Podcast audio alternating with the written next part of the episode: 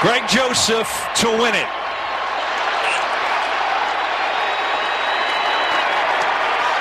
He's got it. Vikings a winner. I was in a lot of pain. Went in at halftime early to get it checked out. Very, very painful. Got stepped on in the first half. So it's going to be another painful week next week, and then hopefully start to feel a little better in the bye. This is where Wisconsin gathers to talk sports. Packers, Brewers, Badgers, Bucks. The Wisco Sports Show is on the air. Here's your host, Grant Bills. You know what, Vikings fan? You know, you know what? You know what? Congrats, congrats. I, I, I hope you're happy. Know, I know that's your Super Bowl, and that's the only game that you guys ever get up for. And then the Packers are beat up, and they're injured. All right, congrats. You beat, you beat an injured team, and the refs, and we got jobbed. All right, we got screwed. The refs were refs were against us. We're on the road. Injuries still haven't had a bye. Right? And, and God God was against us too yesterday. Every, everything was against us. And I know your pathetic franchise never won a Super Bowl, and you only live to beat the Packers once a year, and that's your only meaning for existence and your only purpose in life. So congrats. So congrats. You, you well done. You first of all, that's a bit. I don't mean anything I just said. Can you imagine if I did that for two hours? Could never. I'd like to think that on this show, Packers and Vikings fans, we coexist. Uh, and it's collaborative, and we have decorum, and we have manners. Saw a lot of Packers fans on Twitter yesterday, very out of pocket. Uh, and you be a fan any way you want to be a fan. Uh, but I'll tell you, Vikings fans who are listening at the moment uh, and who might tune in and pop in throughout the show, or maybe you're going to listen to this back on the podcast, well done. It was a good game. It's a very good game. Vikings played very well. And although I'm a fan and I like messing around and I like joking, I'm not going to do the whole how many Super Bowls you have. like I'm not going to not going to do that whole bit today. Saw a lot of Packers people doing that on social media yesterday. Let's all calm down. It's a week. It's a week 11 regular season game. Vikings played very well. You give them credit for that. Okay, we don't always have to pull the Super Bowl card. Not saying I speak for all Packers fans. You be a fan any way you want, but it comes across a little petty, Packers fans. I don't know. That's all I'm saying. Yesterday was fun. It's a bummer the Packers didn't come out on top, but for Vikings fans, this makes your season much more interesting. I don't know if it makes the division much more interesting, but it makes the Viking season more interesting, and I am for interesting. I like interesting. I like interesting teams and interesting results. And at the very least, yesterday, as a Packers fan, it was interesting. My name is Grant Bills. This is the Wisco Sports Show. I almost feel like we should start with the Wisconsin Badgers basketball team today. My goodness, they were down, what, 16, 17 points, and then they finished the game on, I don't even know the number. I think I'll look it up because we're going to talk maybe a little Badgers towards 5 o'clock before we reset the show at 5 o'clock. They went on like a 50 to 15 run or something absurd like that. Johnny Davis was great, as Zach Heilprin mentioned in his update. What Zach Heilprin didn't say is former La Crosse Central Red Raider slash Riverhawk Johnny Davis had a great game today. Brad Davison showed up and made some big plays as well. So Badgers basketball, that was a fun game to watch at work this afternoon, and I was tuned in to a little bit of that. So we'll also talk about that a little bit during today's show. Some Badgers football as well. Fun game against Nebraska. Not really how I expected that game to go. I didn't think Nebraska was going to be capable of putting up that many points, but a fun, interesting game to talk about. And grass is green, water is wet, and a Wisconsin running back runs all over the Nebraska Cornhuskers. Uh, these things we know death taxes and Wisconsin running the ball on Bo Pelini. Oh, never mind. He's not there anymore. Now it's Scott Frost. It's it's an institutional issue for Nebraska not being able to stop Badgers running back. So we're going to talk about all that. But of course, lots of Packers Vikings. That's going to be the big focus for, I'd say, about 90% of the show today. And I'd love for you to be a part of it. Vikings fans, if you are here, thank you for being here. I think this is going to be a fun show. Very fun game yesterday with lots to talk about. Now, I'm going to approach it from a Packers angle. After all, this is the Wisco Sports Show, and I'd say a majority of our listeners are Packers fans. But I did try to get some stats and some little nuggets and some little tidbits to play to the Vikings crowd today as well. I don't want the only source of Vikings talk today after this game to be through the Packers, through the lens of the Packers. That's going to be most of it. But I did pull a couple of things just specific to the Vikings I want to get to as well. So if you're a Vikings fan, thank you for being here. Packers, as always, Packers fans, you can text me and call me 608 796 2558 on the talk and text line. New rule of thumb on the show, uh, and if you haven't heard me say this before, I want to reiterate this. I'm not going to take calls for the first 20 minutes of the show. That's the rule. Okay? Because that kind of allows me to build the foundation to kind of set the topic. Because what happens if someone calls and they bring up something random? Well, now the show is kind of derailed and in a weird spot right from the beginning. So let me set things up. We'll get our feet under us. And then in about 20 minutes, I'll start taking calls. And I think we'll probably have some today from both Packers and Vikings fans. But the number is 608 796 2558. Follow me, tweet me at Wisco Grant. Let's get into this. Vikings win 34 31. Greg Joseph, Greg the leg, the game winning field goal. You heard that at the very top of the show. Yesterday's game was really fun. I think it was last Thursday. I did this long rant about how so many teams in the NFL have underwhelmed. There's so many teams that should be better. It's like, why are you not better? You have this great player and this great player, and these games are winnable, and you have a really good coach and this quarterback. Why, why are you not better? There's so many teams that are just average that should be better. There's no underwhelming yesterday from the Vikings, or for the most part from the Packers. I think we saw a very good version of both of those teams, probably a slightly better version of the Vikings, but we got to see the best version of Adams and Jefferson and Thielen and even Dalvin Cook and A.J. Dillon. Their roles were a little bit more limited, but we saw flashes of what we really like about both of those running backs as well. No underwhelming. We saw two very good versions of two good teams. I don't know how good the Vikings can be. I think their issue is consistency. The Packers' biggest issue might be health, as we'll talk about. It was announced Elgton Jenkins. Yep, he did blow his ACL, so that's another big name that's gone down. Yesterday's game, however, was a treat. We got to see two very good teams play as just about the best versions of themselves. I wish my team would have won, but what are you going to do? You play 17 games, you're not going to win them all. Packers fans, we got to get a little bit better at losing. Uh, everyone's acting like the sky is falling today. It's very much a week to week league, right? Last week, oh, we have the best defense in the world. We shut out the Seahawks. And this week, oh my God, the sky is falling. Everything sucks. It's terrible. No, no. Now, that's what's fun about the NFL. Every game is a huge deal, but let's, hey, let's take a deep breath. Mike Zimmer, a week ago or two weeks ago, was the odds on favorite to be the next NFL coach fired. And now, today, Matt Nagy, Urban Meyer, Joe Judge, Vic Fangio, Dan Campbell, Pete Carroll, all in front of him. Just goes to show you how things change like crazy from week to week. And that's part of the madness and the fun of the NFL. But Packers fans, let's let's calm down here. Stop crying conspiracy and blaming officials and this and that right? Yesterday's game isn't a huge indictment on why Green Bay is bad, and I don't think it's a huge exoneration of Minnesota in the mistakes they've made this season. And, and we got to calm down a little bit. I saw a lot of people tweeting at me yesterday that I was going to blame Aaron Rodgers, that I hate Aaron Rodgers, and it's his fault. No, no, no. I'm not going to do that today. I do want to talk about Rodgers in a little bit and how yesterday's game was a good example of some things with Rodgers I want to talk about, but I don't blame him. 90% the Packers just lost for football reasons yesterday. Remember when the Brewers were eliminated by the Braves, and I came on the next day and I said, you know what? Baseball got him. Baseball is a brutal sport. You play 162 games, and it can all come crashing down in three or four losses in a week. And it's brutal. And that's how baseball works. Yesterday, the Packers lost for some football reasons. I'd say a huge reason, maybe the biggest reason. We can debate on what percent of blame goes where, but a huge reason the Packers are really injured. And football is a sport of attrition, absolutely. Every team deals with injuries, including the Vikings. They were without Danielle Hunter and others, but man, Green Bay was without their two best offensive linemen, their two best edge rushers, their best corner, their best running back, their best tight end, and a really valuable wide receiver in Allen Lazard, around whom the offense sets up so many different things. Chancellor Johnson, who covers the Packers for NBC 26 in Green Bay, tweeted this out yesterday, and I think it just goes to show the type of season that it's been for the Packers. Week by week, which great player they've lost to injury. Week one, and I'm just going to go week one through week 11. Za'Darius Smith, Elgton Jenkins, MVS, Jaire Alexander, Kevin King, Josh Myers, Robert Tonyan, Eric Stokes, Aaron Jones, and then Elgton Jenkins again. Brutal. Elgton Jenkins in week 11 the second time for good. Every week it's been somebody else. And last week he said Aaron Jones. You could also say Rashan Gary. It's been never ending for the Packers.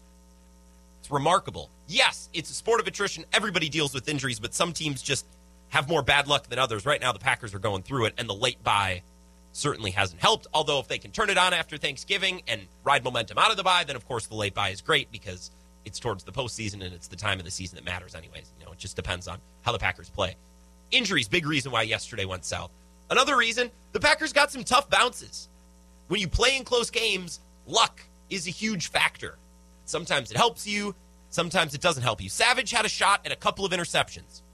Just couldn't come down with them. And then the one he did pull down, a really rough roughing the passer brought it back, right? Yes, he contacted the helmet. Did he lead with the helmet? No. Was it malicious? No. It just happened that his head was at the same level at Kirk's head, and when he came together to make the tackle, their heads came together. Okay. Yep, that's the rule. That's tough luck. The Packers have benefited from that. Yesterday, they did not.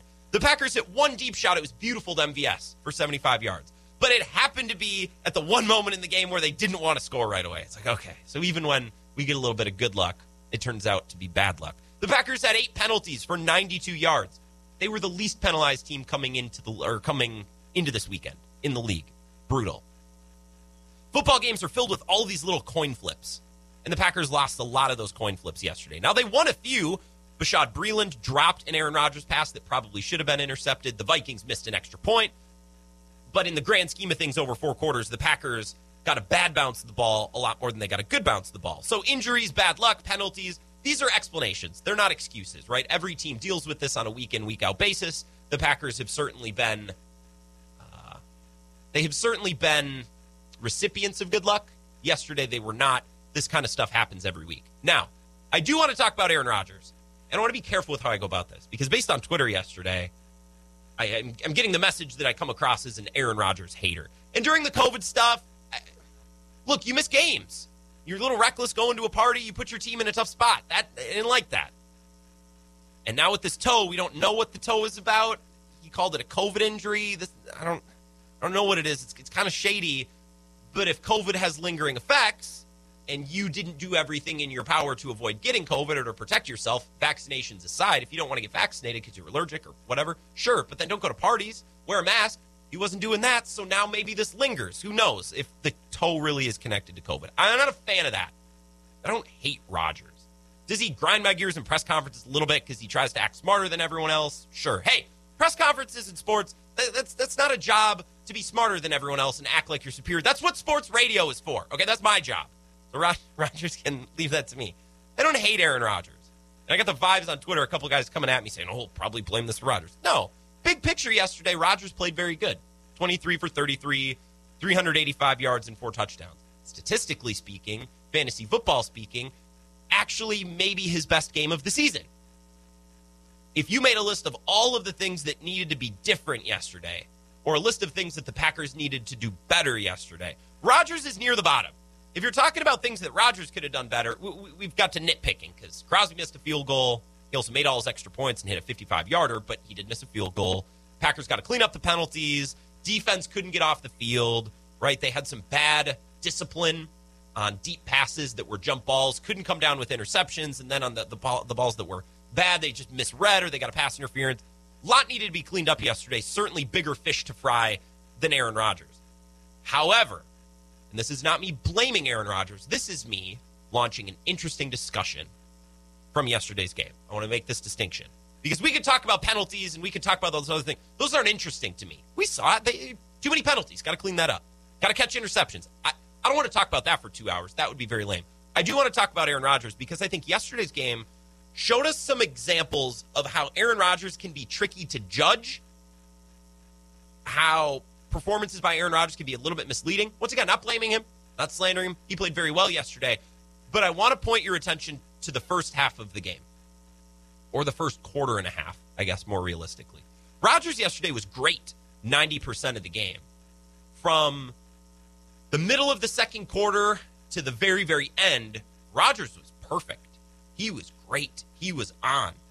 But there was, I'd say, 10 to 20% of the game where he was absolutely not. And that was right from the jump. And part of that can be explained. He didn't practice. He's maybe still overcoming COVID. The toes bothering him. Absolutely.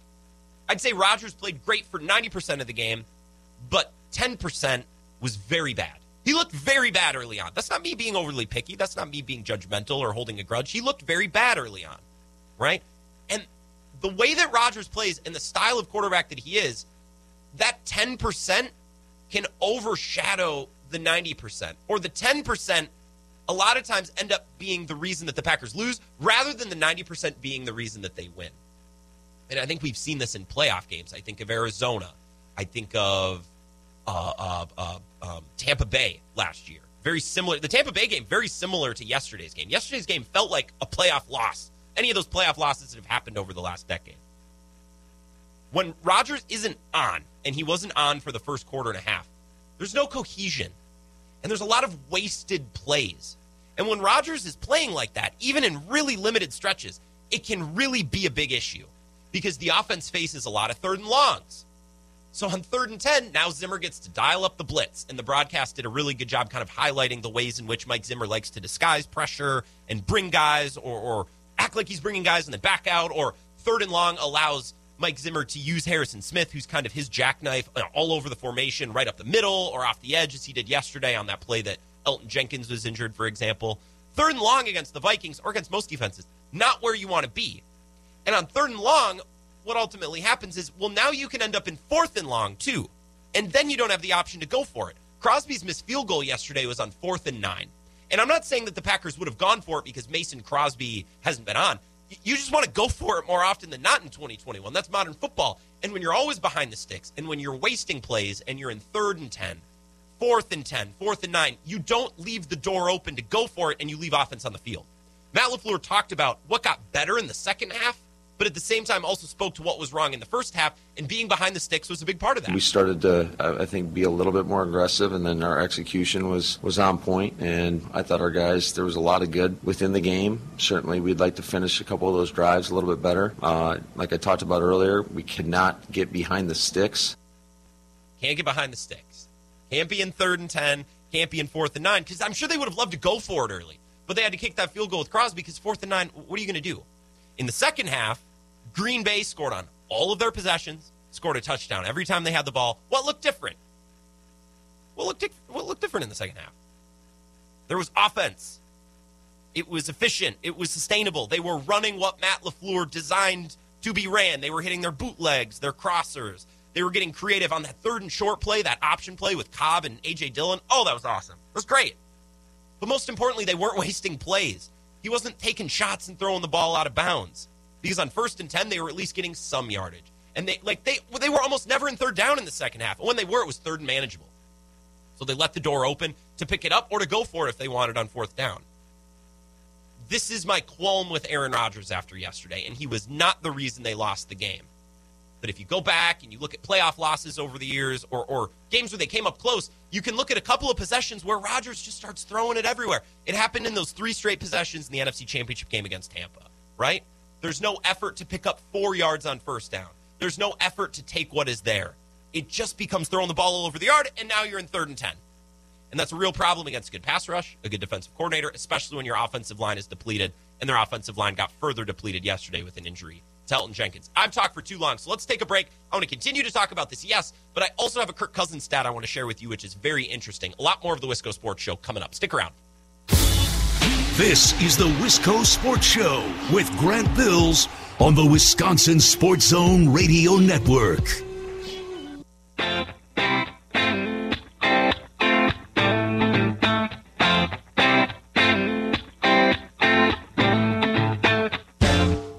Wisco Sports Show. My name is Grant Bills. I hope you had an excellent weekend.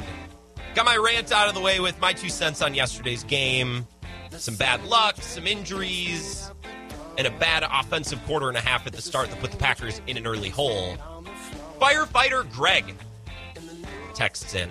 Rob Demovsky reports the Vikings threw five passes to receivers lined up against Kevin King, resulting in four receptions for 78 yards and a touchdown.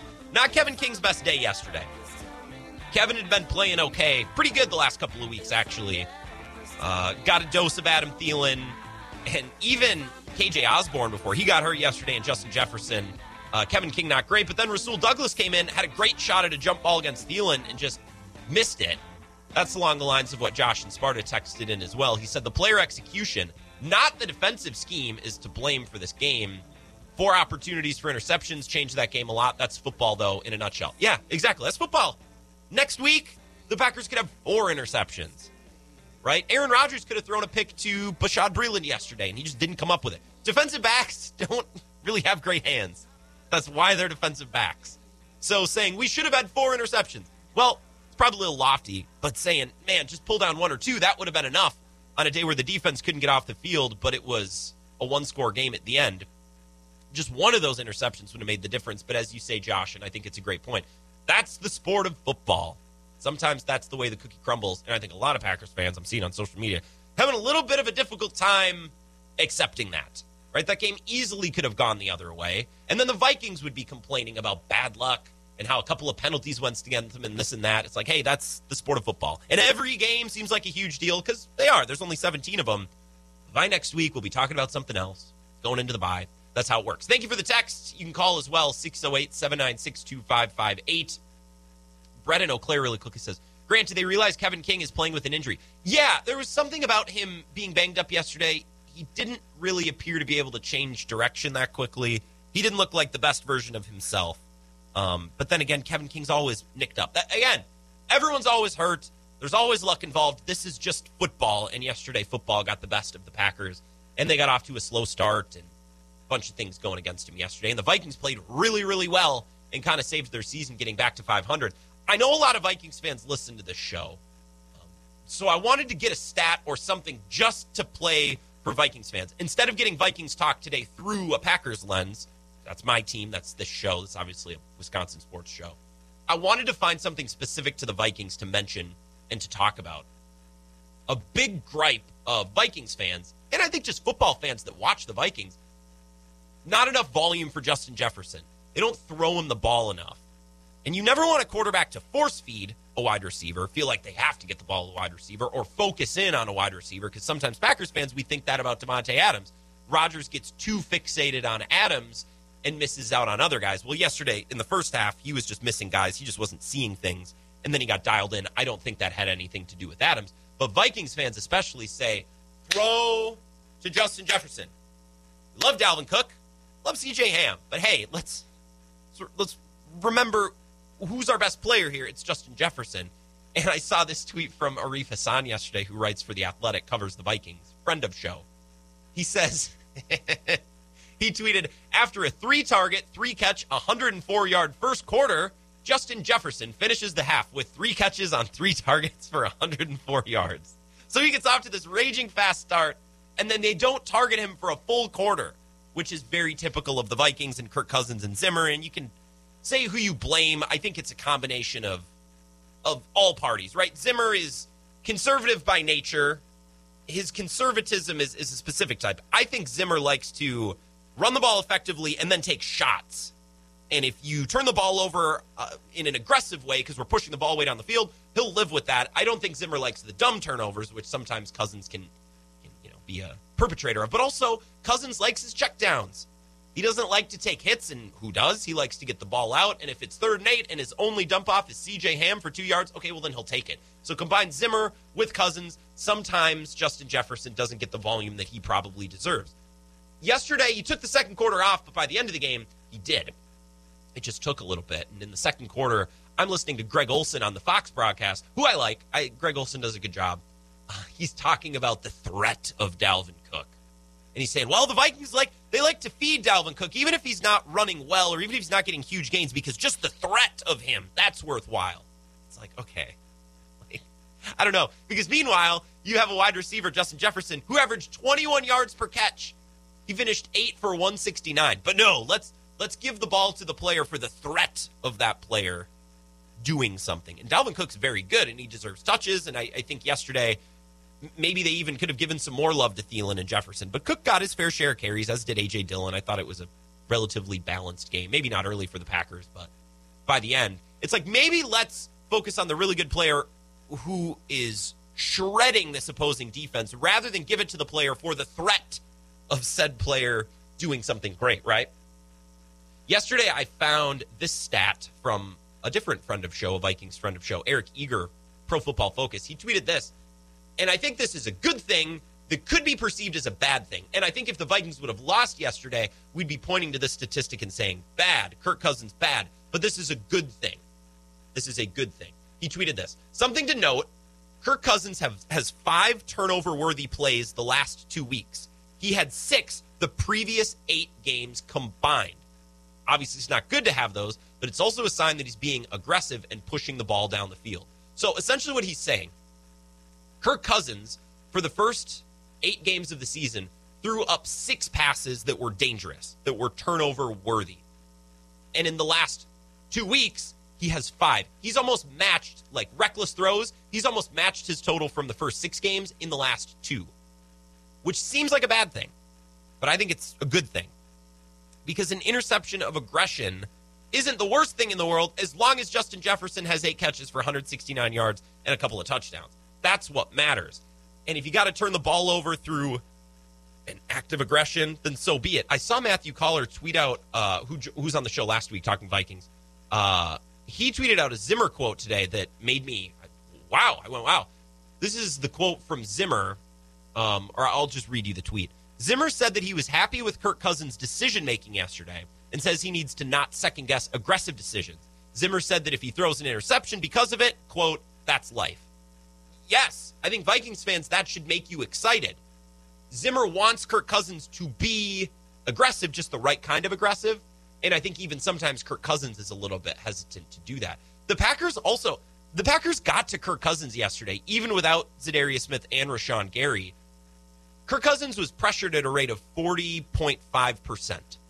And that's just his dropbacks, obviously. So on, on plays that he dropped back to pass, he was pressured 40% of the time, almost 41% of the time. And that led to some risque throws and some heaves. But Justin Jefferson high pointed the ball and went and got it, where Eric Stokes did not, Kevin King did not, Rasul Douglas had a chance to, did not.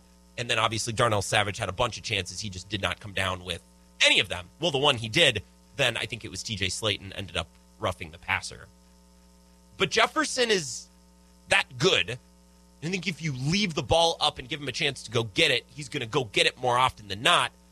I wonder if Kirk Cousins can play at that level and complete passes at that level with a pressure rate of 40%, right? I think there's a way in which you replay yesterday's game and you pressure Kirk Cousins that amount of the time and he throws up that many passes and it goes poorly for the Vikings more often than not. But yesterday, they just needed a win to get back to 500, to beat the Packers at home, to get some juice. Um, yesterday, it worked. I don't know if it will work every week, but the way Justin Jefferson's playing, I think it's going to work more often than not, and that's a good place to start. I want to move along. I want to talk about some other teams as well, both in the NFC and the AFC. You're welcome to call and text and talk Packers and talk Vikings. 608 796 2558. Twitter at Wisco Grant. More NFL coming up next on the Wisco Sports Show. This is the Wisco Sports Show with Grant Bills on the Wisconsin Sports Zone Radio Network. Wisco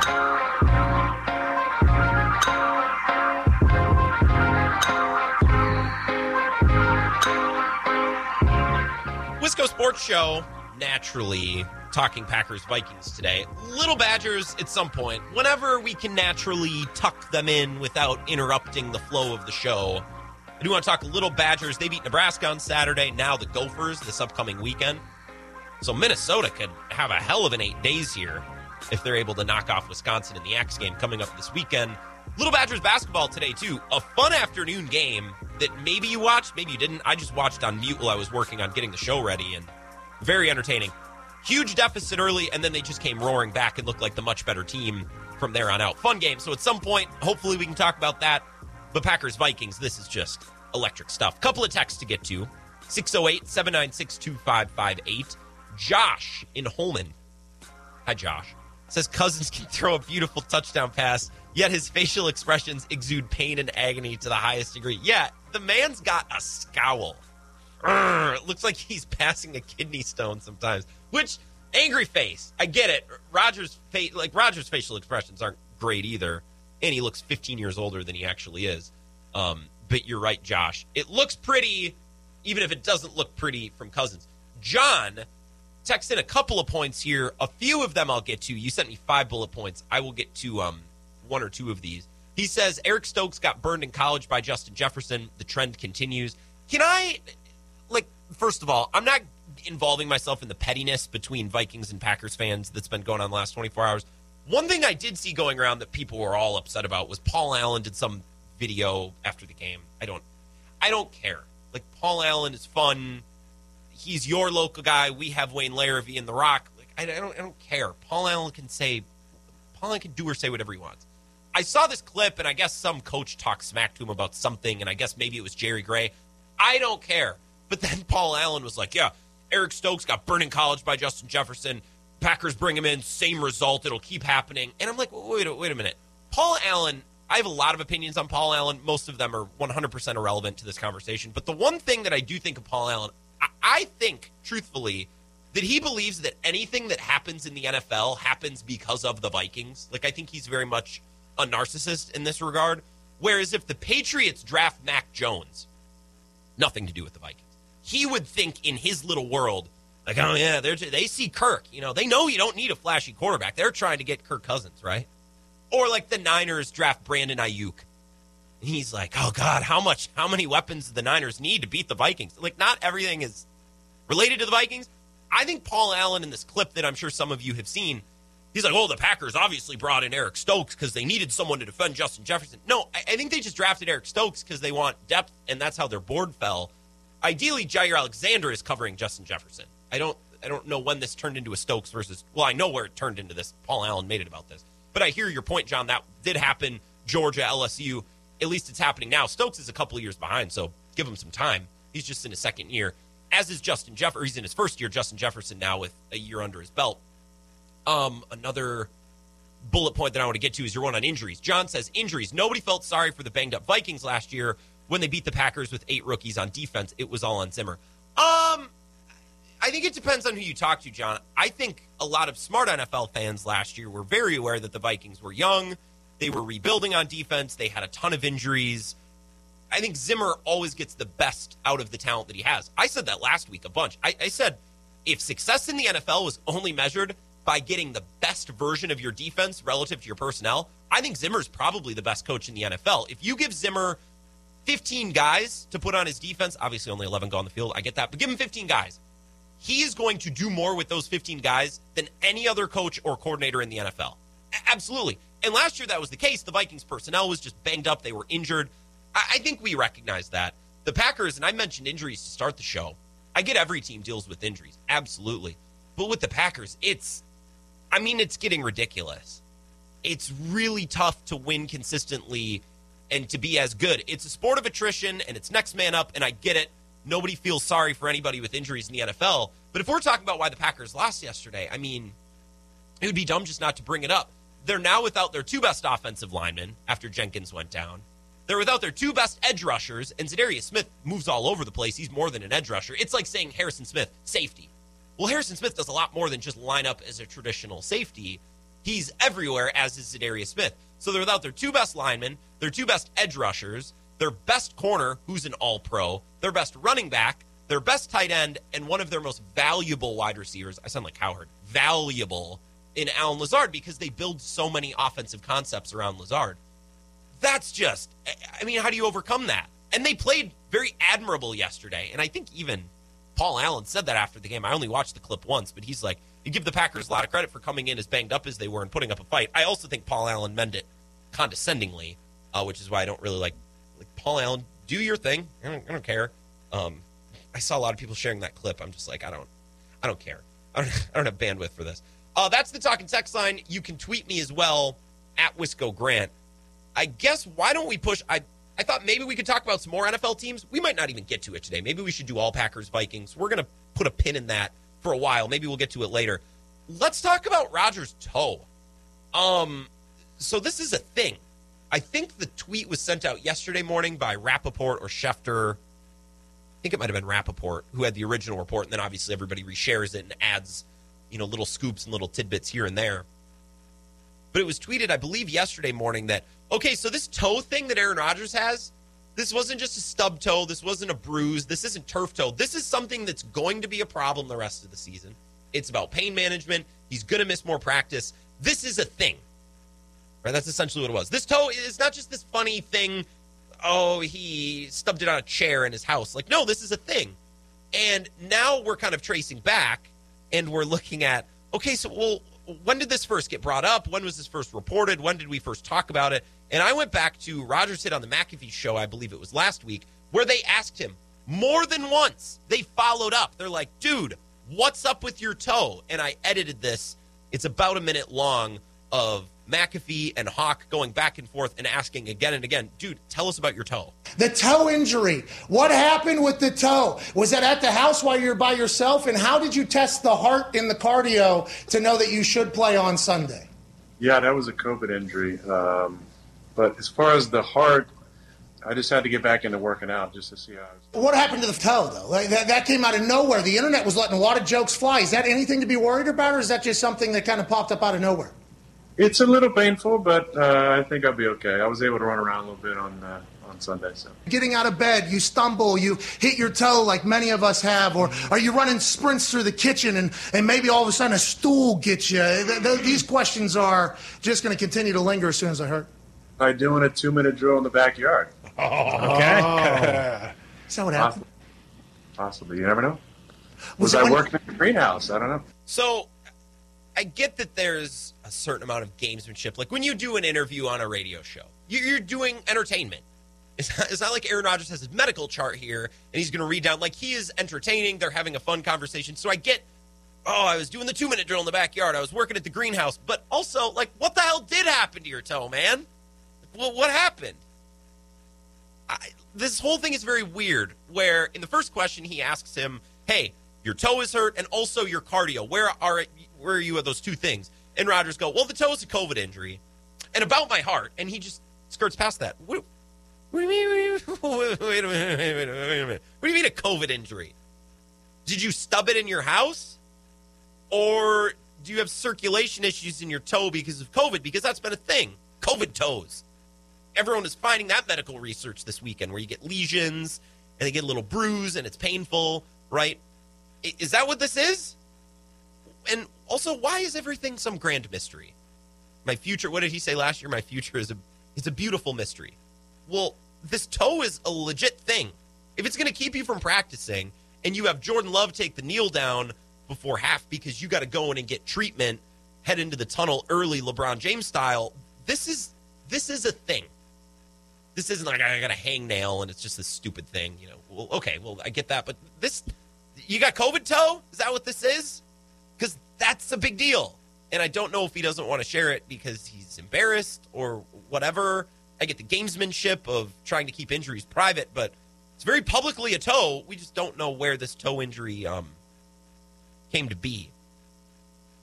Like with the vaccination things, we talked about this a couple weeks ago players don't have to tell us anything they don't have to tell us, I suppose.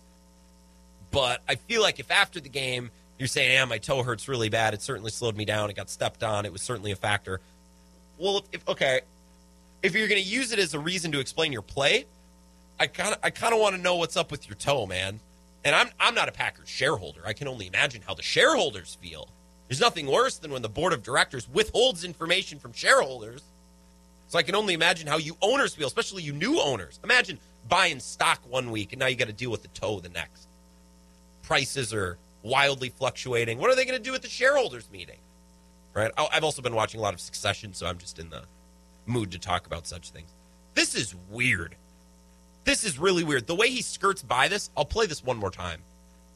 You can't say they didn't follow up. They asked about it more than once. The toe injury. What happened with the toe? Was that at the house while you were by yourself? And how did you test the heart in the cardio to know that you should play on Sunday? Yeah, that was a COVID injury. Um, but as far as the heart, I just had to get back Oh, into but as working far out as that see follow up, What happened to the again. toe? Yeah. Like, that, that came out of nowhere. The internet was letting a lot of jokes fly. Is that anything to be worried about, or is that just something that kind of popped up out of nowhere?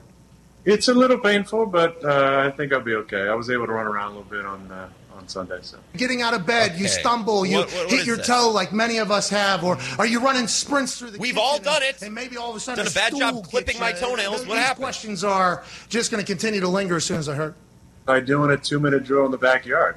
Oh. Okay. Is that what happened? Possibly. You never know. Was Was, I when- working in the greenhouse? I don't know. Oh, you never know. Here's here's what's gonna happen. I'm gonna I'm gonna not show up for work tomorrow, right? Or I'm gonna show up and I'm gonna be missing my voice. I can't do the radio show.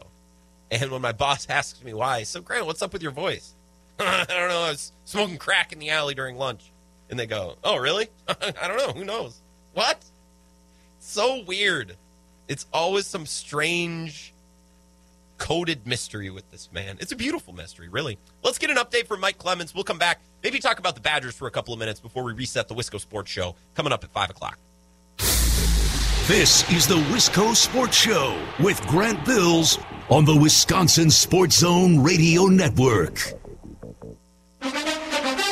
Now, here's Mike Clemens. The Packers lose to the Vikings 34 to 31 here at US Bank Stadium in the second quarter. Minnesota had jumped out to a 16 to 3 lead. Matt LaFleur. It's an emotional roller coaster the the, the entire game, right? Uh, being down 13 points, uh, having the resiliency to to fight back, to take the lead, and have opportunities. The Packers tied the game with a dramatic 75 yard touchdown pass in the fourth quarter with just over two minutes left to play from Aaron Rodgers to Marquez Valdes-Scantling. You know, they just kind of doubled Davante on the other side and kind of went, you know, zero across the board to the other side and just kind of made a, a route adjustment. I mean, Aaron was on the same page as me and we made it work. The Vikings came back with an eight play, 64 yard drive that set up the winning 29 yard walk off field goal by kicker Greg Joseph. It feels absolutely amazing being able to put a W in the column for the guys in the locker room, you know, and to see how happy everyone is and everyone in there busted their butts. And, uh, you know, credit to the Packers for an awesome game. And uh,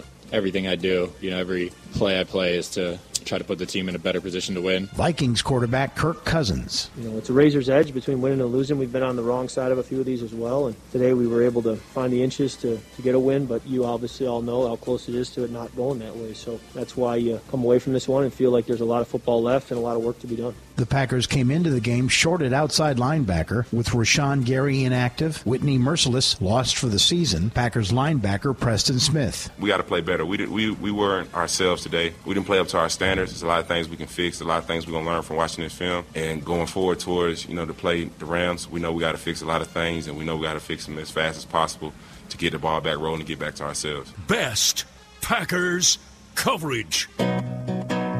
Oh no! Oh, he's playing the. Oh, he's song called Toes. I oh, got my toes in the water, Oh. ass in the Oh, sand. not Not a worry in a world of cold beer in my His hand. toe. It's. Toegate. It's Toegate. Just tell us what's wrong, Aaron, with your toesy woesy. Uh, this is the Wisco Sports Show. Thanks to Mike Clements. Uh, this is the last time you will probably ever hear a country music bumper. Although I do play a Ronnie Milsap song, but Ronnie Milsap, that's next level. One of the greatest. A little more soul, a little more. There's other things that play with Ronnie Milsap. Little Ray Charles, as much as there is country. I thought I was being funny. Zac Brown Band. Toes. Aaron Rodgers got a bad toe, I guess. We'll learn more about that hopefully with Mike Clements tomorrow when he joins us at 5:30 to recap yesterday. We'll hear from some players, coaches. Maybe we'll just get an answer on that toe. And Pat McAfee and AJ Hawk will try their darndest, I'm sure, tomorrow to ask about him again. Spend a few minutes on college here, really quickly. Uh, shout out to Ben Kenny, producer extraordinaire of the Bill Michaels Show, my radio cousin, USA Today, Locked on Badgers podcast. He was right about Nebraska. They are a very good bad team. Went blow for blow with the Badgers offensively and made hay against Jim Leonhard, which I didn't think Scott Frost could do. Maybe we'll see Ryan Day if the Badgers are lucky enough to make to the Big Ten championship game and we can see that OSU offense against the Wisconsin defense. We'll see. I don't understand how Nebraska continues to get bullied every year by some Badger running back. I saw this tweet the other day. I couldn't believe it. Nebraska has allowed an opposing player to rush for 200 plus yards eight times since joining the Big Ten in 2011. Basically, they've had a Packers NFC Championship game level meltdown defensively eight times in 10 years now. Seven of them were by Wisconsin running backs, including Braylon Allen on Saturday. Jonathan Taylor did it three times, which is unbelievable. Melvin Gordon did it twice. Monte Ball did it once. And now Braylon Allen has done it once. And I wouldn't be shocked if he did it again next year. I don't get it. I was joking about Bo Pelini and how, like, anytime the Badgers run all over a team, I say they give them the Bo Pelini treatment. Well, we've gone bigger than Bo Pelini. This goes all the way up to the vice president, figuratively speaking, not actually the vice president at Nebraska. I have no clue who that is. I don't know how the Badgers keep doing this to them, but it's funny. Braylon Allen is a damn machine, and they can ride him through the West. I don't really doubt that they'll be able to beat Minnesota next weekend. We'll see about Ohio State. I don't think Wisconsin turns any running back into a superstar, and that's been postulated before. I think we've gotten really lucky as Badger fans for the last 10 years with special guys that have come in here. Melvin Gordon, obviously, Monte Ball, who didn't turn out in the NFL, but there were some other reasons at play there. James White, who's really good. Corey Clement, who's a solid back as well. Melvin Gordon, and now Braylon Allen. We've gotten really lucky, and we should continue to enjoy watching these guys. Speaking of special guys, Johnny Davis, Jonathan Davis, John Davis. We love what he did today. Career high in points in only his second year as a Badger. He had a dunk today on a putback that was just outstanding. He was a playmaker. The ball moved around him. He was great defensively. He was great around the rim in the paint. That's where he was good in high school. When he was at La Crosse Central, they'd put him in the high post at the elbow or even a little bit closer to the basket than the elbow, and he would almost be a point guard from a deep position there.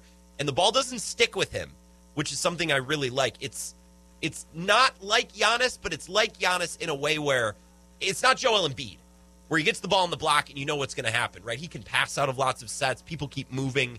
He is a playmaker. He's more DeMar DeRozan in the role that he's playing on the Bulls, which is a playmaker. And he does some really good playmaking out of the high post. It was fun to watch him do that today. Former Red Raider slash Riverhawk of La Crosse Central, Johnny Davis. Let's continue. We'll talk more Packers Vikings. I want to talk more about Aaron Rodgers. But first, an update from Zach Halpern and, of course, more Zac Brown Band because this is the last time we're ever doing this on the show. And if there weren't and pretty senoritas, I'd have no reason to stay. Adios and via con Dios. Yeah. Greg Joseph to win it.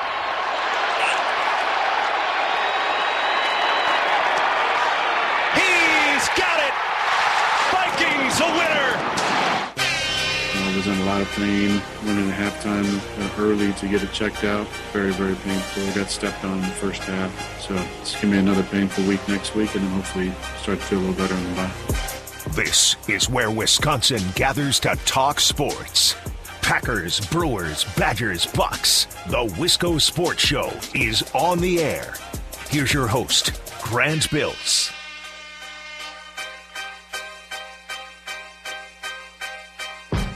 Something we'll talk about on Thursday when we lead the show with some NBA talk. Uh, but LeBron James elbowed, elbow, like nasty elbowed Isaiah Stewart last night, Lakers Pistons, which was on in the afternoon slate, which obvi- honestly was a better game than uh, Cowboys Chiefs, which was kind of a dud. Like, I guess it was kind of interesting, but not as good as I was hoping. So, LeBron, there was this big fight, a fracas. Uh, I don't know if it, what's the hockey word I'm looking for? Not molly mollywop. There's a name for it. Um, who, which listeners watch hockey? You know what I'm talking? Uh, uh, something dag. Uh, what's the word I'm looking for? Like a, a big hockey fight that involves a bunch of people. There was one of those in the Pistons Lakers game, and LeBron got thrown out, and Isaiah Stewart got thrown out. Well, it was just announced LeBron James is going to be suspended for a game. He's going to miss the game at the Knicks in Madison Square Garden tomorrow. So Packers who? Vikings who? I don't even remember that game yesterday. LeBron elbowed a dude, made his face bleed, and then got suspended. I don't even know why we're talking about Packers Vikings. I don't even remember that game. Doesn't matter. LeBron got suspended. What's the word I'm looking for? A dolly something? A dolly wag? No, it's a Pokemon. I know I have listeners that watch hockey. Someone tweet or text me. What's it called? 608 796 2558. Talk and text line. Twitter at Wisco Grant as well. This is the Wisco Sports Show. We're going to talk more Packers Vikings, but I swear I can't do it until we know what this is called. Zach and Oak. A Donnybrook. Thank you, Zach. That's the word I was looking for. Oh, God, I can breathe again. Thank you. A Donnybrook. Shows how little I watch hockey, although I'm getting better at watching college basketball. I watched two games last week. I've been watching the Badgers. I am I'm going to be a, a well-rounded sports fan this season, this college basketball season. Uh, plenty of room to take your calls and texts about Packers Vikings. I think we've we've with you know held up decorum, good manners. We haven't gotten testy. Got close with John when we were talking about Paul Allen, but now nah, we're not going to go there, John. Love you, thank you. Uh, also, Big Joe is on the line. Big Joe, you're all about positive vibes. You have been. That game yesterday didn't get you down. I am all about positive vibes. And Grant, how we living, kid? Oh, I'm living good. Yesterday was a great game. My team didn't come out on top, but I'm not going to let that spoil was- my weekend. I tell you what, all weekend, Grant was very exciting. The Badgers and the Packers, yeah. Badgers looked awesome. How was your weekend? It was great, buddy. Uh, like I said, I had Friendsgiving on Friday, so that was a lot of fun with Good. my friends and coworkers from work. Good. Uh, I had my booster shot yesterday, so I pretty much, right, not yesterday, on Saturday, so I kind of laid low. But yeah, I'm feeling good. No reactions or anything. I just, my shoulder's still sore from my shot, but that's about it. Yeah, I got my flu shot on Saturday. My shoulder's a little sore, but also I think it's sore because I was lifting a massive amount of weight this morning. I went to the gym and I just I had a Yeah, I- day, so I think that's it too. Dude, I was at work today, Grant. I was lifting some heavy stuff, and I mean, I literally, I felt like a beast. I was in beast mode all Good, day. good. Uh, and Grant, I, I was wearing my Macho Man Randy Savage T-shirt, so I was looking at all my coworkers. I'm like, oh yeah, Good, firing up everybody. I, I like to hear that. Uh, Oh, yeah. Big Joe, do you have a take on Packers Vikings before I let you go? Big game to talk about. Here. Yeah, I do, Grant. Uh, just next time, cover just cover Justin Jefferson for the love of God. It's the same thing as the Badgers. Yeah, they were letting that number eleven. He was wide open all game. It's like, uh, it's like note to self: please cover this guy. He's good. Cover Justin Jefferson. All right, I'm mailing that to 1265 as we speak. Thank you, Big Joe. Thank you. I actually didn't say Grant, that. thanks for some time, buddy. I really appreciate it. Of course. Have a good night. Cover Justin Jefferson as I scramble to write that down. Yeah, he's he's great. They did an I, I won't say they did an okay job covering him. It's not like he was busted loose every ball that he caught. There were a couple in the first half, uh, but I think as who mentioned it earlier was it Josh in Holmen, or was it it was a J name? Who it was Josh in Sparta? Well, of course, of course. he said that player execution it wasn't scheme; it was player execution. Yeah, there were a couple of those passes that went to Jefferson where Stokes was right there or Savage was right there, and they just couldn't make a play on the ball when it got there. Cousins threw it up, gave his guy a chance. The Packers had chances too; they just couldn't come down with it. Yeah, maybe a better plan for Justin Jefferson next time around. It's a good bit of game planning, Big Joe. I appreciate that. As I said to start the show, and I will reiterate, um, I saw a lot of Packers fans yesterday. They're pulling out the old, you know, old reliables from the war chest of NFC North fandom and rivalry here uh, between Packers and Vikings. It's like, whoa, this is your Super Bowl, you guys. This game means this game means the world to you, and c- congrats, you beat a, an injured Packers team. I hope you feel good about yourself. I know this is this is the biggest win you've ever had in your pathetic franchise history. It's like, all right, let's, hey, Packers fans, let's take it easy, okay? Yesterday was a great game. I think a problem the NFL has had this year is there are a lot of great teams or even good teams that haven't played up to their potential. So, like yesterday, Chiefs Cowboys, that game should have been awesome. But the Chiefs had some turnovers, which prevented them from making some bigger plays. And then the Cowboys just didn't show up. It's like, hey, Cowboys, you're better than this. I think there's a big chunk of the league, good teams that just haven't played well. And it sucks because it makes the watching experience, the fan experience, boring. We feel like we're missing out. That didn't happen yesterday. We saw the best of Justin Jefferson. We saw the best of Davante Adams. Adam Thielen was great. Even Cook and AJ Dillon, Dalvin Cook and AJ Dillon were good. We got to see them make some splashy, fun plays too. That game was a treat. There was no underwhelming there. I wish my team would have won. What are you going to do? There's 17 games. You're not going to win them all. US Bank is a really tough place to play. And I said on Friday, I kind of think the Vikings might get the Packers this weekend. I just, I don't know. It feel great. I didn't pick them. I didn't bet money on it. I didn't say it was a lock. I, nothing like that. I just had a feeling like, yeah, I think the Vikings might get the Packers on Sunday. I don't think that game was a huge indictment on Green Bay. I don't think it was a huge exoneration for Minnesota of everything that may maybe have gone wrong with them. They're only 500 for a reason. I saw a lot of people tweeting at me yesterday. It's like, oh, Grant's going to blame Rodgers. He hates Aaron Rodgers. He's going to blame him. Ah, no. Can't blame Rodgers yesterday. He was pretty good. I want to talk about Rodgers here in a couple of minutes because yesterday was a good example of some things that sometimes we get with Rodgers and it I don't know how to word it. So we'll just talk about it in a few minutes when we get there, but I don't blame him. I think the Packers lost yesterday for just typical football reasons, and I don't think there's necessarily anyone to blame for these football reasons. Packers are injured. That's the number one thing. And yes, football is a sport of attrition, and the Vikings are missing Danielle Hunter, and they're missing guys too.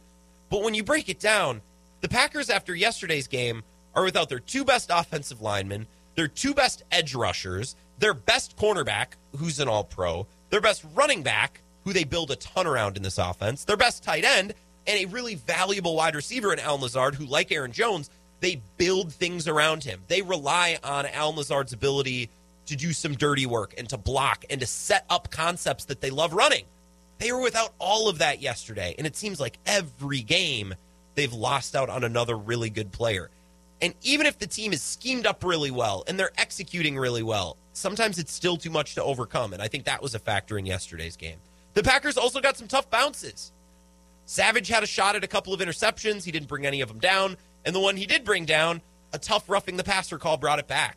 And yes, it was helmet to helmet, but TJ Slaton didn't launch his helmet at Kirk Cousins' helmet. He was just coming through, made the tackle, and his helmet happened to contact the helmet of Kirk Cousins. He didn't lead with it. He wasn't it wasn't a headshot. There was just contact. It's like, oh, okay. It's tough luck for the Packers. And the Packers have been beneficiaries of roughing the passer calls on Aaron Rodgers, certainly as well. Not yesterday, but over the years with Rodgers, absolutely.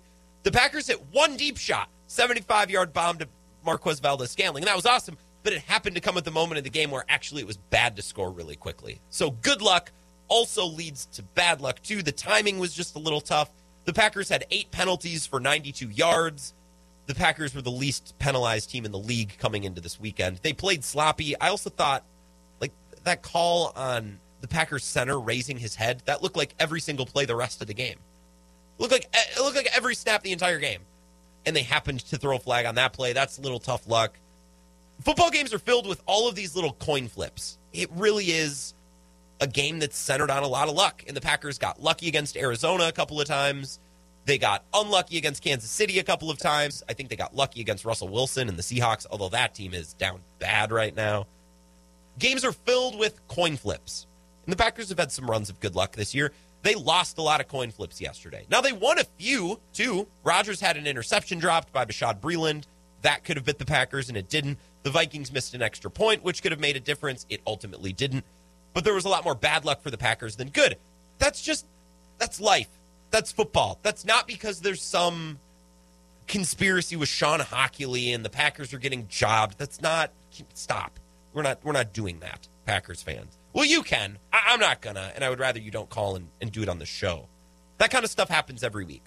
Yesterday, it just piled up with the Packers, among injuries, among other things, and they're playing a good opponent, a good defensive coordinator that knows how to do his best to combat Aaron Rodgers, and they were playing at US Bank, which is a really tough place to play.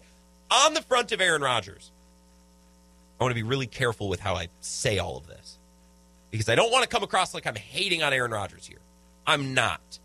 If you made a list of things that needed to be better yesterday, things that needed to go differently for the Packers to win, Rodgers is near the bottom of the list. Okay, it's uh, Aaron Rodgers was not to blame necessarily for yesterday's game. He was 23 33 with 385 and four touchdowns. That's very good. That's his best statistical game of the year. If you own him in fantasy, that was certainly his best performance of the year. However, however, this isn't hate. This is analysis. This is something I noticed yesterday. Yesterday's game showed us some examples of where Rodgers can be a little bit tricky to judge, maybe a little bit misleading when you get to the end of the game and you think, well, Rodgers wasn't to blame. Well, maybe not. I think Rodgers played yesterday probably a 7 out of 10, but they needed a 9 or a 10 out of 10 to win. Rodgers wasn't the reason they lost yesterday, but he also wasn't the reason that they won. I think he could have been the reason that he won. It would have been really tough because he would have been needed to be about perfect. He would have been a 9 or a 10 out of 10. He could have and he didn't. And I think yesterday's game is a good example. Yesterday's game felt like a lot of playoff games that the Packers have lost over the last 10 years, where the defense doesn't play well, the offense struggles, but then Aaron Rodgers makes some amazing plays and they have a hot stretch. And then you turn around at the end and you look back and think, oh, if only the defense could have done this. And yes, it's true. Yesterday, the defense was the biggest problem. They couldn't get off the field and they couldn't come down with interceptions when they had the opportunity. But Rodgers in the first half needed to be a little different. I think Rodgers was good for 80% of the game. Really, midway through the second quarter to the finish, Rodgers was great. 80%. But the 20% where he wasn't great, he plays poorly in a way that it can overshadow the 80. Do you know what I mean? When he's not on, and he wasn't on yesterday for the first quarter and a half, there's no cohesion, right? And there's a lot of wasted plays. And for this Matt LaFleur offense and this roster that's built for Matt LaFleur's offense, wasted plays are a killer. You can't have them because then the offense is facing a lot of third and longs, which is tough to convert, especially against Zimmer. And the broadcast did a really good job yesterday highlighting the way in which Zimmer can scheme up pressure even without Danielle Hunter. And he can mislead a quarterback and he can make a defense difficult to read. Zimmer does a really good job of that. And you give Zimmer a loaded handgun when you're lining up consistently in third and 10. You just give him the opportunity to really flex his muscles and make life difficult. And when you're in third and 10 and you have an incomplete pass, well, now it's fourth and 10 and you don't really have the option to go for it. And going for it in 2021 on fourth down is a really good decision a lot of the time. The missed field goal that Mason Crosby kicked was fourth and nine. And Mason Crosby needs to hit that field goal. But also, if the Packers pick up five yards at any point during that sequence and it's fourth and four instead of fourth and nine, well, then you have the option to go for it. You can go about it a little differently on third and nine. You can you can have more play calls available to you, right? When Rodgers isn't clicking, and that was about 20% of the game yesterday, which is the minority, but when he's not clicking, there's a lot of wasted plays and there's no cohesion. And that's important because football is really complementary. When you're going three and out because you're throwing boundary shots and it's third and 10 and you take no time off the clock, you put your defense right, uh, right back out there, which then makes it more difficult. And on third and nine, well, also now you're inviting pressure. Well, guess what? You're without David Bakhtiari. You're without your center, Josh Myers. You're without Elgton Jenkins. So now you're putting yourself in a position to be exposed. When Rodgers isn't on, it can really be bad because there's so many wasted plays. Matt LaFleur talked about what got better in the second half, and you hear him say, Well, we can't be behind the sticks. We can't be wasting plays. That's what changed in the second half, and that's what was so poor in the first half. We started to, I think, be a little bit more aggressive, and then our execution was was on point. And I thought our guys, there was a lot of good within the game. Certainly, we'd like to finish a couple of those drives a little bit better. Uh, like I talked about earlier, we cannot get behind the sticks. Can't be behind the sticks. Can't be third and ten, fourth and nine. Then you don't have the option to go for it, right? It's brutal. And what looked different in the second half? What looked different? They were running an offense. The ball was going where it was supposed to go. It was on time, on target, and they were getting positive plays nearly every play.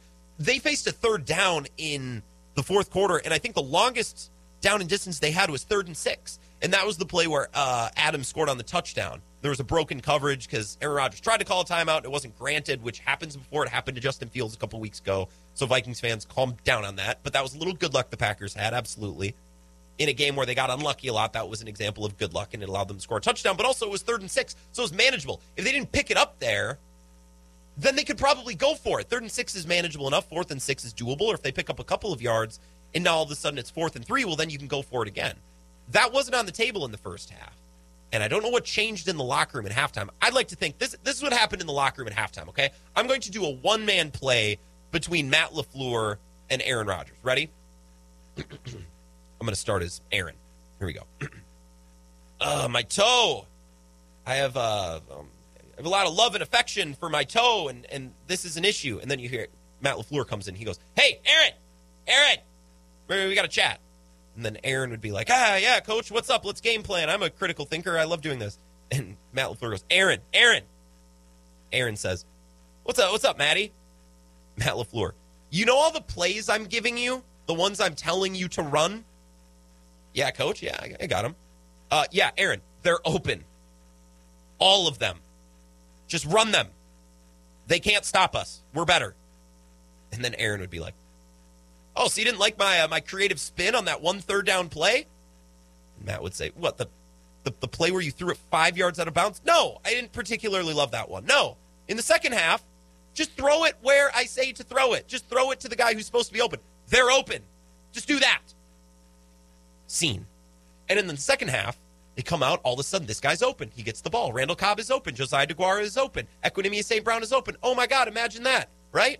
There was a play in the first half where Rodgers was pressured, and I don't know if he threw the ball away or if he was sacked or what ultimately ended up happening. But then Fox goes to do the wow, this was great coverage. Rodgers had nowhere to go with the ball. And then in the replay, everyone was open.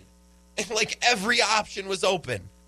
And Rodgers, for whatever reason, didn't take it didn't see it. I don't know. But in the second half, he started to run the offense, and we saw how good it was. However, it wasn't enough. The defense couldn't get off the field. The field goal unit had another issue, and they wasted really the first quarter and a half of football. And Adam texted in and says, Grant, halfway through the second quarter is about 70%. I don't work at Pro Football Focus. Math is not my strong suit.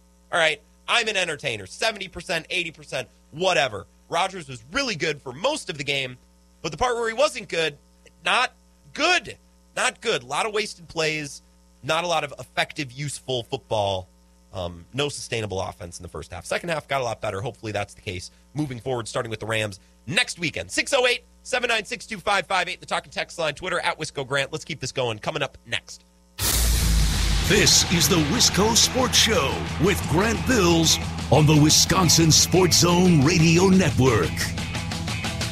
I think at times the last couple of years we've been so good in the first, uh, you know, the first 15 or 20 plays uh, that we script and scoring on opening drives, touchdowns. Hasn't really been the case this year. We've been a lot slower starting, so we got to look at that.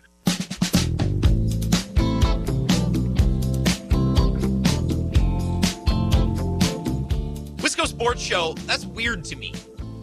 Because if you were to scramble up all the drives and make me watch them out of order, I would have said the second half drives were the scripted ones.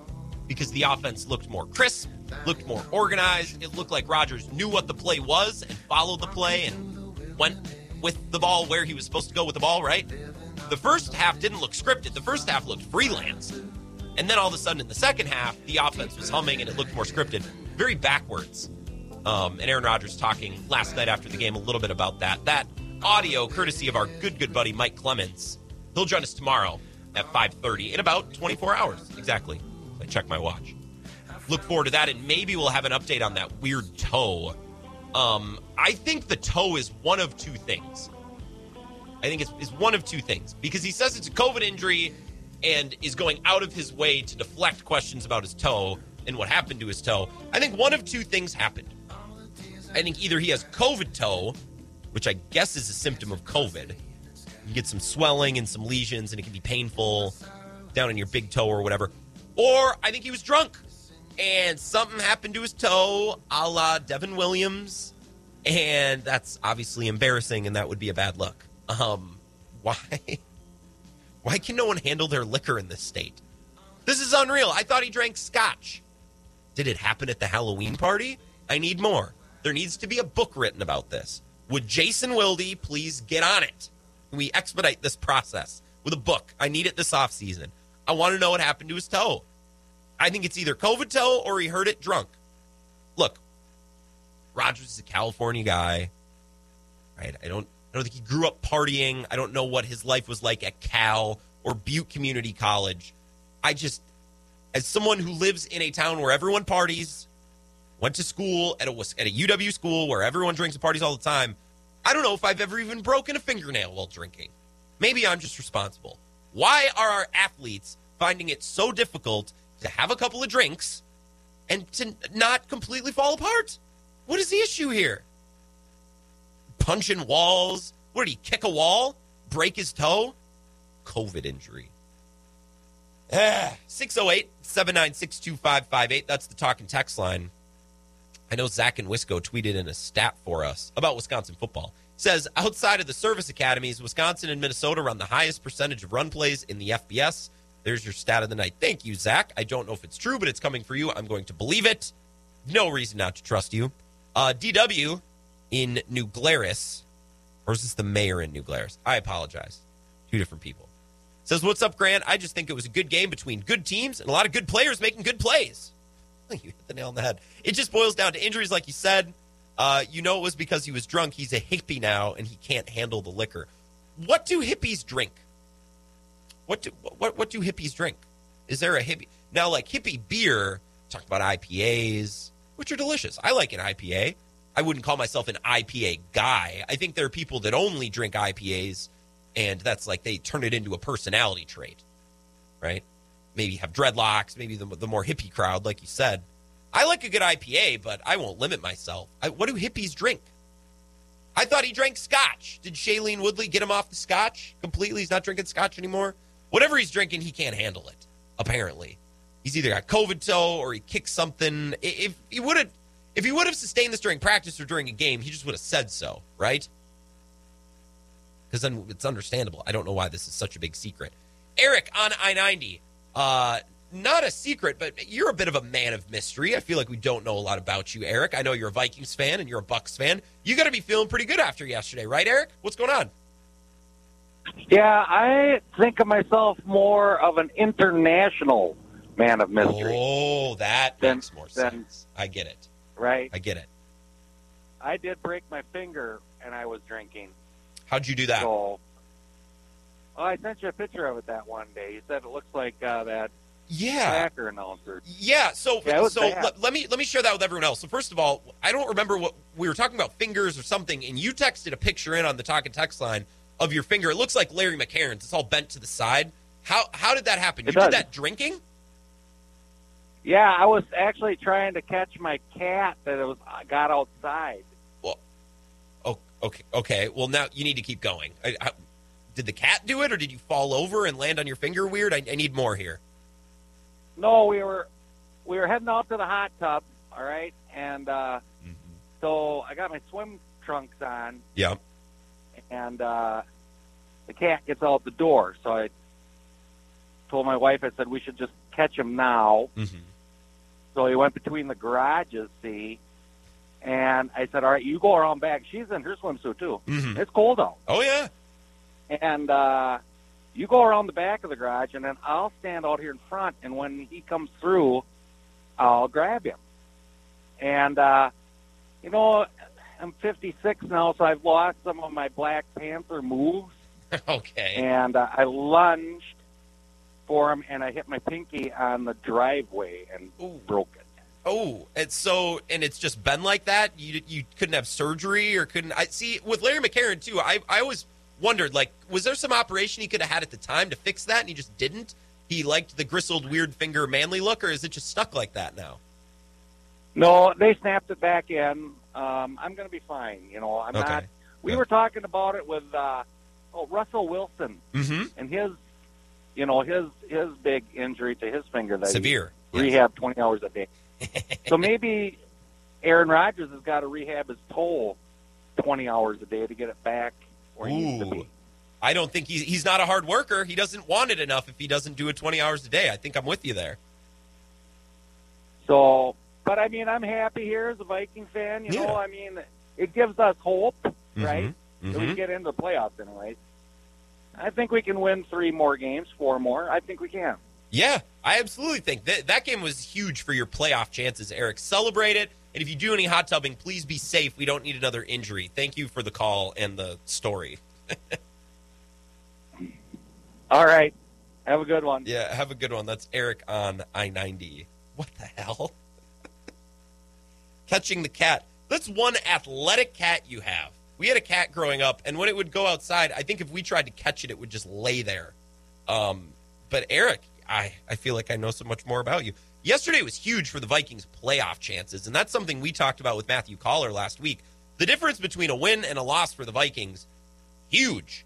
Absolutely. I mean, they're in the thick of it in the NFC, and we could talk about that coming up next. I have some standings, some playoff odds, and I can explain where this positions the Vikings and where they stand, at least in those wild card spots, because the division's still probably out of the question. The Packers have a three game lead. I guess you could say two with the tiebreaker, but they'll play again, so there's nothing definitive there uh, quite yet.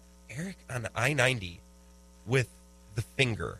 I uh, feel like I know so much more about you. Let's take another call. Uh, I apologize. I do not have your name. Who is this? Welcome to the Wisco Sports Show. Hey, hey, bud, can you hear me? My name's Nick. Nick, yep, I got you loud and clear, Nick. What's up? Yeah, I just am going to throw a conspiracy theory out there, and All I right. know that he's got a, a young child and he's on the other side of the state. But is Eric in I ninety Bart Winkler? Doesn't that he- guy's just crazy enough to play off a fake character, and I hear Bart Winkler's voice in that guy. He's just crazy enough. if Bart because I've talked to Eric for a while and I'm and I'm close with Bart. I talk with Bart quite frequently. If Bart has been grifting me as a made up caller uh, for the last couple of months, that's and I love Bart's show. I love Bart. That's the most impressive thing he's ever done if he pulled that off. And I'm gonna have to ask him about it. It just seems like like I, it's okay. There's two ways to look at it. Mhm. A, there's no way he would care enough to go through the effort to do it. But Exactly. then B, exactly, yes, he would because he's Bart Winkler. He's a little off. That's what makes him so great. Anyways, that's that's literally all I had. I was driving home listening to this guy, and I thought it sounded a lot like Bart Winkler in disguise. Uh, have a good one, man. I love your show. Hey, Take it easy. thank you, Nick. Before I let you go, where are you calling from? Because I want to Yeah. save at least give you a shout out. Uh, where are you from? Uh, Nick from Nick from La Crosse. Nick from La Crosse. Oh, we got a lacrosse guy. All right, thank you, Nick. I appreciate the call. All right, take her easy. Yeah, have a good one. Nick and La Crosse. Oh my god. If Bart made up a character only to call me and troll my show, um, I don't know what I'd do. I think I'd have to buy him a bottle of Captain Morgan.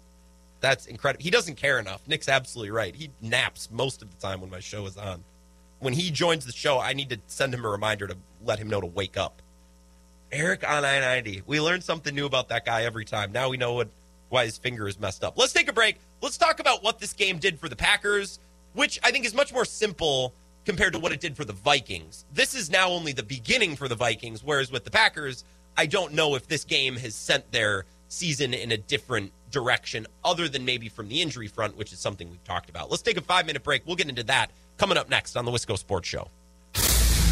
This is the Wisco Sports Show with Grant Bills on the Wisconsin Sports Zone Radio Network.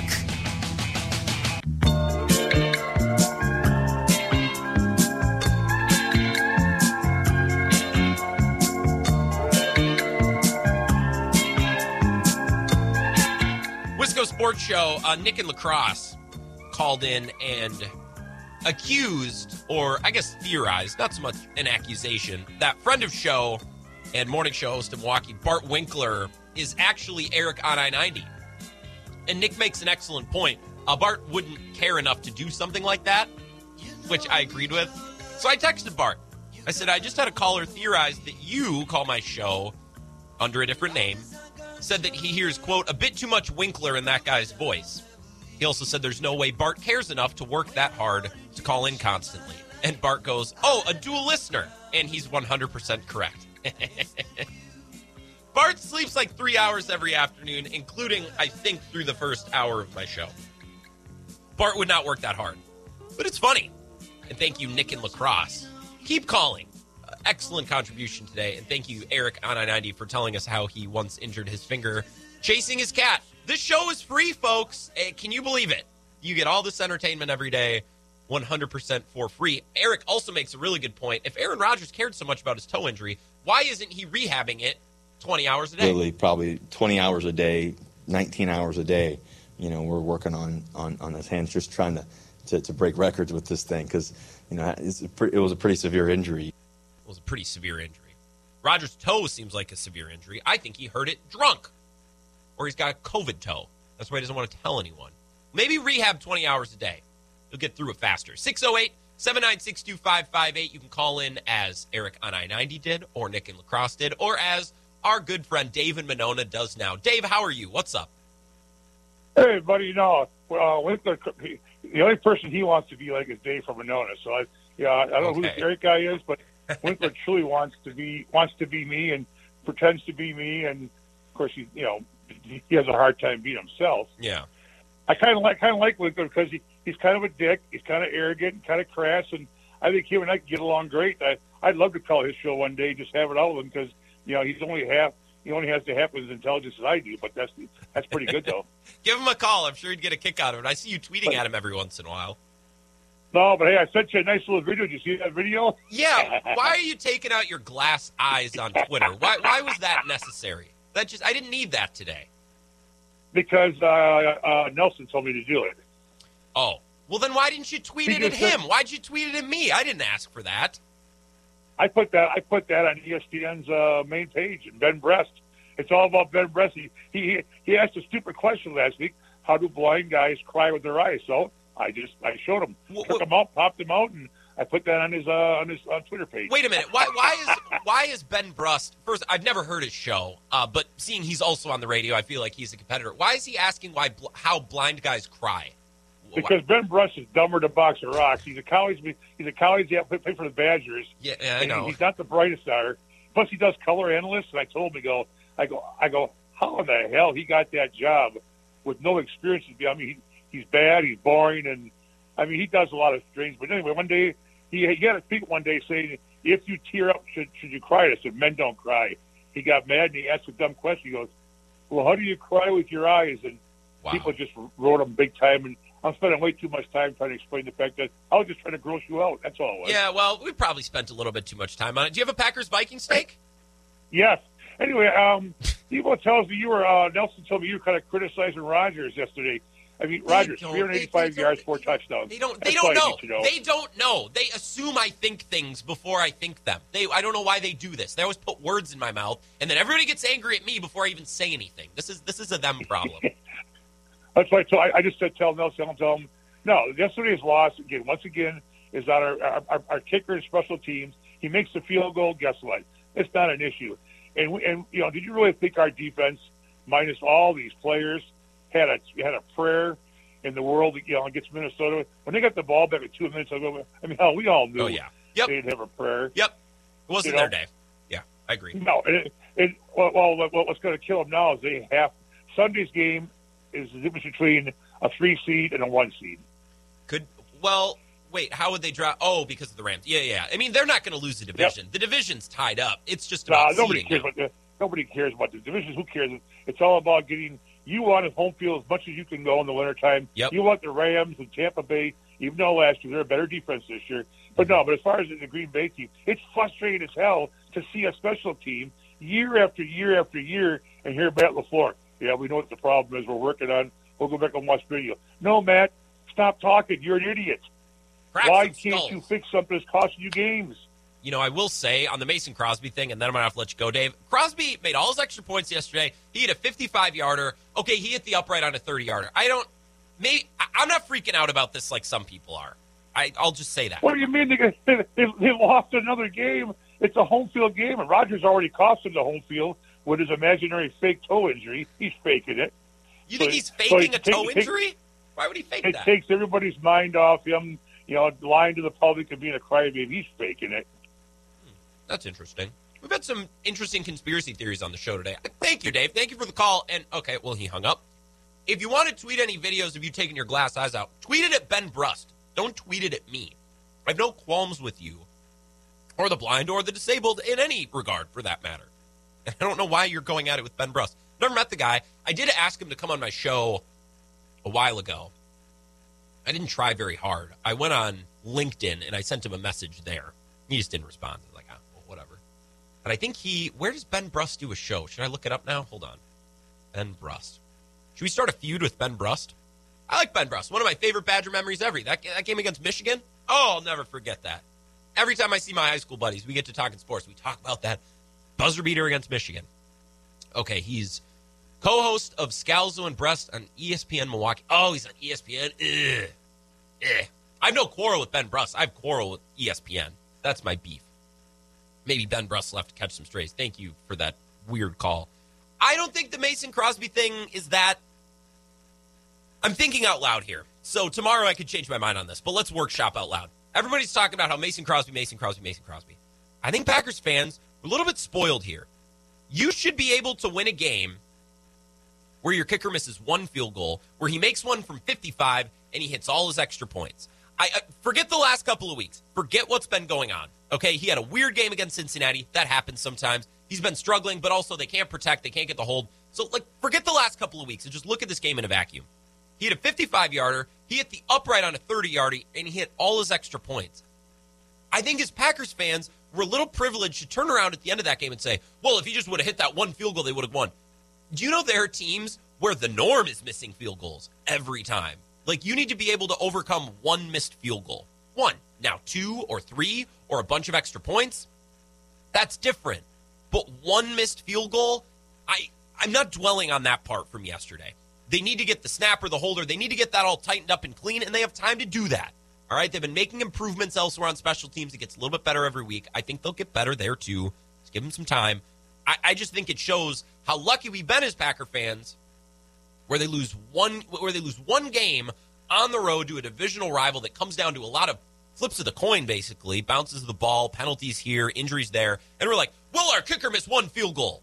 It's like, well, that happens. That's run of the mill in the NFL. That happens from time to time. We can't completely blame that for a for a loss. Maybe I'll feel differently tomorrow, but I, I'm not freaking out about the Mason Crosby thing. And from the quote I saw today, Matt LaFleur's not either. Not making a change, nothing like that. I, I think that would be silly. If they cut Mason Crosby, I think there's a bunch of teams that are looking to get him tomorrow. I think they could do a lot worse. They're working through some issues. I think they'll get there. Again, in a couple of weeks, maybe I'll change my mind. But as of right now, as I work through this in real time, on live radio. I, I don't think it's as big of a deal as a lot of Packers fans are thinking. Could be wrong. Just my two cents, which ultimately is what the show is. So if you don't like my opinion, that's fine. I'll have a new one in a couple of minutes. Let's take a break. We'll get an update from Mike Clemens and wrap up Packers Vikings coming up next on the Wisco Sports Show. This is the Wisco Sports Show with Grant Bills on the Wisconsin Sports Zone Radio Network. Now, here's Mike Clemens. The Packers lose on the road to the Minnesota Vikings 34 to 31. Packers quarterback Aaron Rodgers finished the day with 467 yards total offense and a quarterback rating of 148.4 while dealing with a toe injury that forced an early exit just before halftime. Rodgers asked if it's turf toe. Mm, no, and I've had turf toe. It's a little worse than turf toe. I uh, was in a lot of pain. Went into halftime uh, early to get it checked out. But uh, yeah, I mean, it's uh, very, very painful. Got stepped on in the first half, and that kind of activated all the symptoms I was having. So it's going to be another painful week next week, and then hopefully start to feel a little better in the bye. Rodgers missed practice last week because of the injury. Did it affect his play? Packers wide receiver Davante Adams. You know, he's been he's still there. You know, obviously wasn't able to practice with COVID, and then throughout this week he was a little banged up. So you know, you got to. There's no excuses. You got to find ways to do it, regardless of uh, you know the, the circumstance. If he's out there, we got to find ways to go make plays. The Vikings had the lead until early in the fourth quarter, then battled back to get the win and improved to five and five on the season. Vikings head coach Mike Zimmer. Offensively, you know, we played played really good in the second half. I guess every one of these games are going to come down down to the last play of the game, like uh, like they have all year. So uh, we're just very fortunate to get a win. They got a good football team, well coached, and. Um, you know, we're fortunate to come out on top. The Vikings marched 64 yards down the field to set up a winning field goal by Greg Joseph. Wide receiver Justin Jefferson led Minnesota with eight catches for 169 yards and two touchdowns. Jefferson was asked, What was that final drive in the last two minutes like? Wow, very wild. But uh, I'm glad this team came through with the clutch at the end of the game, finishing the game off and Greg got the kick down. The Packers lost left tackle Elgton Jenkins to a knee injury. He's been filling in for David Bakhtiari, who still hasn't been cleared from his torn ACL injury from last season. Up next, the Packers host the 7 and 3 Los Angeles Rams before heading into the bye. Packers wide receiver Marquez Valdes-Scantling. Yeah, man, we got some guys banged up right now, but you know we have a good football team where the next man can step in and, and play well. But it's tough losing guys. Um, we've had the injury bug kind of affecting us all year. You know, seems like every game we're losing a guy for something. So the break will be good, but you know, no matter what, we're going to keep playing, no matter when we get our bye week. Best Packers coverage. Mike Clemens for three. Mike Clemens will join us tomorrow at five thirty. We'll have an injury update. Elgton Jenkins, that was pretty clear yesterday. It was only confirmed today. He's got an ACL injury. He's out for a long time. Talk more about that with Mike tomorrow and maybe just get an update on this weird toe situation. Now, if the talk and text line and my Twitter mentions are any indicator, it's a, it's a drunk injury, is what we're all choosing to believe. Or maybe it's COVID toe. Either one is not a great look for Rodgers. You get COVID toe. It's not necessarily his fault, but it just kind of brings up the story of you know how that went down which isn't a great look for Rodgers. But I think we're choosing to believe drunk injury. Devin Williams style. Great. Awesome. That hasn't submarined one of our teams already this year. 608 796 2558, the talking text line. Vikings fans, that game for you yesterday. Well done. Your team played excellent. I'm bummed my team didn't win, but I'm not going to do the whole, well, you have zero Super Bowls, so I'm not going to be that guy. Mike Zimmer, after the game yesterday, was asked, can this team be a playoff team now? Well, I think offensively we're starting to play like we did at the beginning of the season. Um, defensively, we've played well for the most part. Um, you know, the second half, you know, we didn't cover very good today. You know, obviously he hit some big big throws on us, but um, we have the ability if if we'll continue to put things together, continue to work. We just have to keep going. We can't be satisfied to be five and five. No, they cannot. They are in the thick of it for the last couple of seeds in the NFC playoffs. Because remember, there's seven now. The Vikings are in the sixth seed. In, the, they're in this mess of teams right now that are either 500 or a game below 500. So the Saints, five and five. The Vikings, five and five. The Niners, five and five. The Eagles, five and six. Don't look now, but the Eagles might not be garbage. Might not be great, but they might not be garbage. The Panthers are five and six too. The Washington football team at four and six. Interesting. Taylor Heinicke and the, the football team had some juice in Carolina, which, by the way, I said take the football team in Carolina. That home field advantage isn't a real thing. A lot of football team former R word fans live in that area before the Panthers were even a thing. And what do you know it? That was like one prediction I got right for the whole weekend. I'm pretty sure the rest were absolutely 100% wrong, other than the Vikings maybe getting the Packers. I kind of felt like the Packers might drop that one yesterday. The bummer that Elgton Jenkins got hurt on top of it. Zimmer, a couple more things I wanted to share. He said another close ending, but we were on top of this one. Offensively, um, you know, we played played really good in the second half. Um, seems like I guess every one of these games are going to come down down to the last play of the game, like uh, like they have all year. So uh, we're just very fortunate to get a win. They got a good football team, well coached, and um, you know we're fortunate to come out on top today. Close game yesterday. The Packers defense kind of. Uh, well, they kind of took a dump. They couldn't get a stop in the second half. They had opportunities to turn the ball over, but they couldn't take advantage and they couldn't get a stop. This builds off of something we talked about last week and something I'll probably want to talk about tomorrow because we didn't have time to get to it today. This is why you don't build a team through defense. You just don't do it. Right? A defense first team is not a good team. Last week we were kind of joking, like, or maybe the Packers are a defense first team. That's a bad thing. We don't want that. That's bad because you can't live and die by defense every week. It's too inconsistent, it's too unstable.